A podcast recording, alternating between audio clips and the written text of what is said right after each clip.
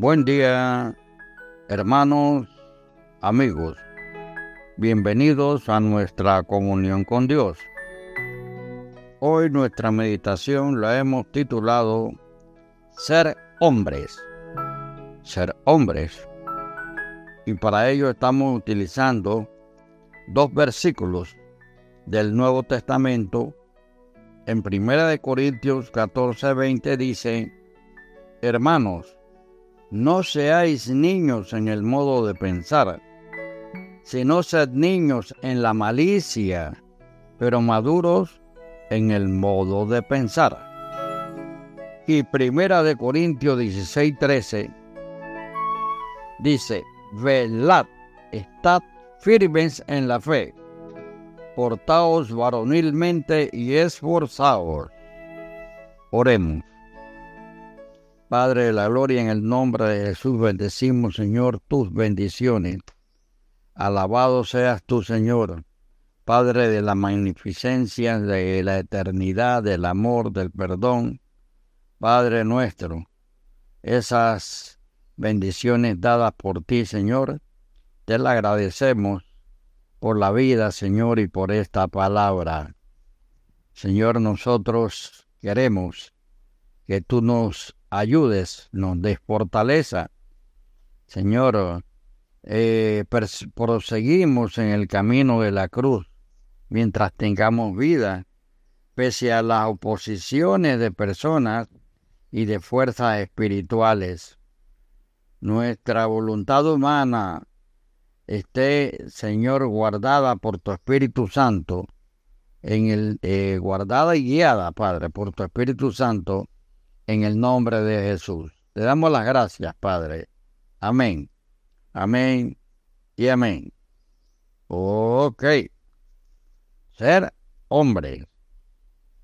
Sea hombre, dicen a veces los adultos a un adolescente. Es decir, haga como nosotros, siga nuestras pisadas. Déjese llevar por las mismas tendencias. Malamente dicen, si uno no bebe alcohol, no es un hombre. Si no tiene libertad sexual, no es un hombre. Y para mostrarse hombre, uno hace falta callar la conciencia. ¿Ve? Hace falta callar la conciencia, sus propias convicciones, si las tiene, y se deja llevar por sus impulsos. Así pierde su alma e influencias a otras personas a seguir la misma dirección. Ah, esos hombres valientes, incapaces de resistir ante una sonrisa burlona, esos hombres fuertes que ceden ante cualquier tentación, esos hombres libres o esclavos de sus intereses, de pasiones, de la opinión de los demás. En cambio, la palabra de Dios nos dice algo totalmente diferente. Portaos varonilmente en Primera de Corintios 16:13.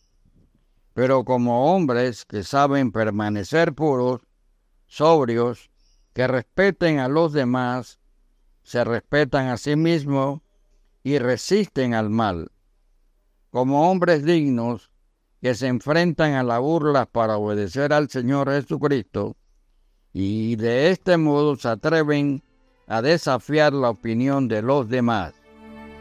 Amigos y hermanos, estos son los hombres a quienes forman la Biblia, cuando la creen y la obedecen, pues hay dos maneras de ser hombres vivir en el mundo según nuestra naturaleza, llevada por nuestra propia voluntad, por nuestras codicias, o vivir según la nueva vida que Dios nos dio mediante la fe en Cristo, quien nos amó. En Efesios 5.2, e hizo de nosotros, hijos de Dios, hombres según Dios. El Señor bendiga tu día. Hasta luego.